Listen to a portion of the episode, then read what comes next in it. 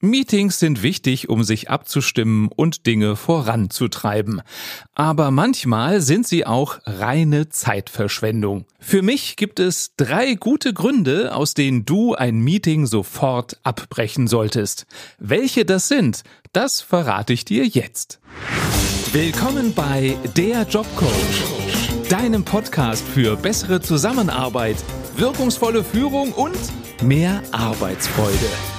Ich bin Matthias Fischedick. Schön, dass du dabei bist.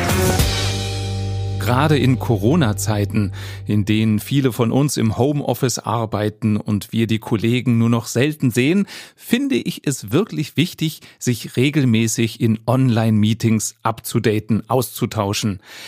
Hin und wieder sind solche Meetings aber total sinnlos. So sinnlos, dass du sofort auf Stopp, Beenden, Abbrechen klicken solltest. Und hier sind meine Top 3 Gründe dafür. Grund Nummer 1. Es gibt keine Agenda. Ihr schaltet euch nur aus Gewohnheit zusammen, weil es halt im Kalender steht oder ihr es die letzten Wochen und Monate so gemacht habt und guckt einfach mal so, was euch so einfällt. Ist ja irgendwie auch nett, die Kollegen zu sehen und auf irgendwelche Themen kommt man ja dann immer irgendwann. Für mich ist das wirklich Zeitverschwendung. Wenn ihr alle in so ein Meeting geht mit der Haltung, ich lass mich mal überraschen, die anderen werden schon irgendwelche Themen haben, dann werdet ihr nicht wirklich auf einen grünen Zweig kommen. Meine Haltung ist dahinter. Wer nach nichts sucht, der wird auch nichts finden. Deswegen bringt's nichts, sich einfach da reinzusetzen oder virtuell dazuzuschalten und mal abzuwarten, was so passiert. Also, wenn es keine Agenda gibt, würde ich darum bitten, das Meeting zu beenden und sich wieder zu treffen, wenn man denn gemeinsam eine Agenda gefunden hat, also Themen, die euch wirklich interessieren und beschäftigen. Grund Nummer zwei, warum du ein Meeting abbrechen solltest, ist, Viele Teilnehmer kommen zu spät. Also entweder bei einem realen, reellen Meeting kommen sie zu spät in den Raum, bei virtuellen Meetings schalten sie sich zu spät dazu. Die Ausrede, die Technik war schuld, das ist alles so kompliziert, sich dazuzuschalten bei virtuellen Meetings. Diese Ausrede, die zieht nicht mehr. Dazu sind wir viel zu lange virtuell unterwegs dank Corona. Und wenn jemand zu spät kommt, dann scheinen ihm andere Dinge wichtiger zu sein als dieses Meeting. Und deswegen würde ich überlegen, brauchen wir das überhaupt? Und Grund Nummer drei, warum du das Meeting beenden oder zumindest verschieben solltest. Niemand hat sich auf die Themen vorbereitet. Es gibt ja Meetings, da geht's drum zu informieren.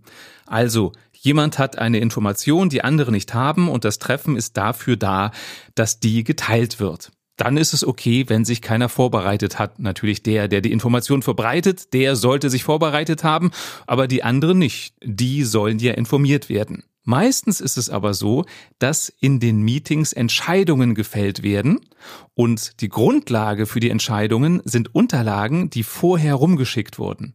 Und wenn keiner oder fast keiner sich mit diesen Unterlagen befasst hat, ist das Meeting Zeitverschwendung, denn ihr könnt keine Entscheidungen fällen.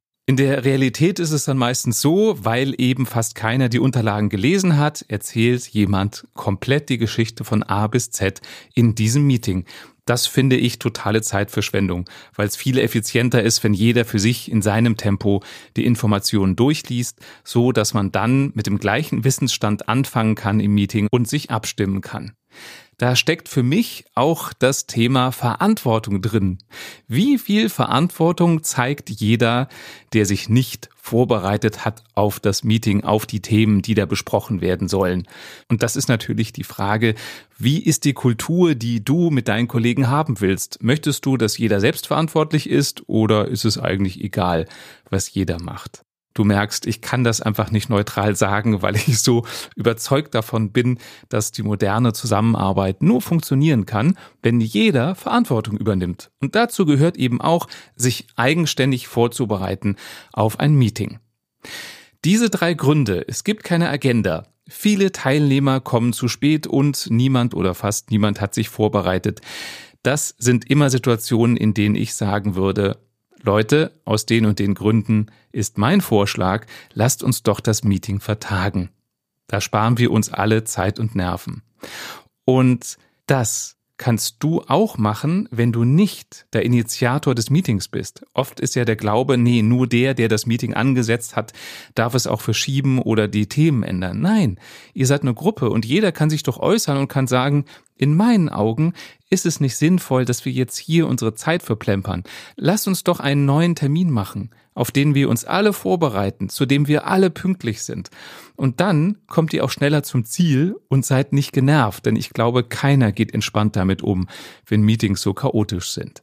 Und noch ein kleiner Profi-Tipp, damit ihr nicht in die Gewohnheitsfalle tappt. Fragt doch regelmäßig bei solchen wiederkehrenden Meetings, ob das in der Form, in dem Rhythmus, in der Länge für alle noch stimmig ist, so wie man das mal vor ein paar Wochen, Monaten oder Jahren eingeführt hat mit dem Meeting, oder macht Sinn, eine andere Form zu finden.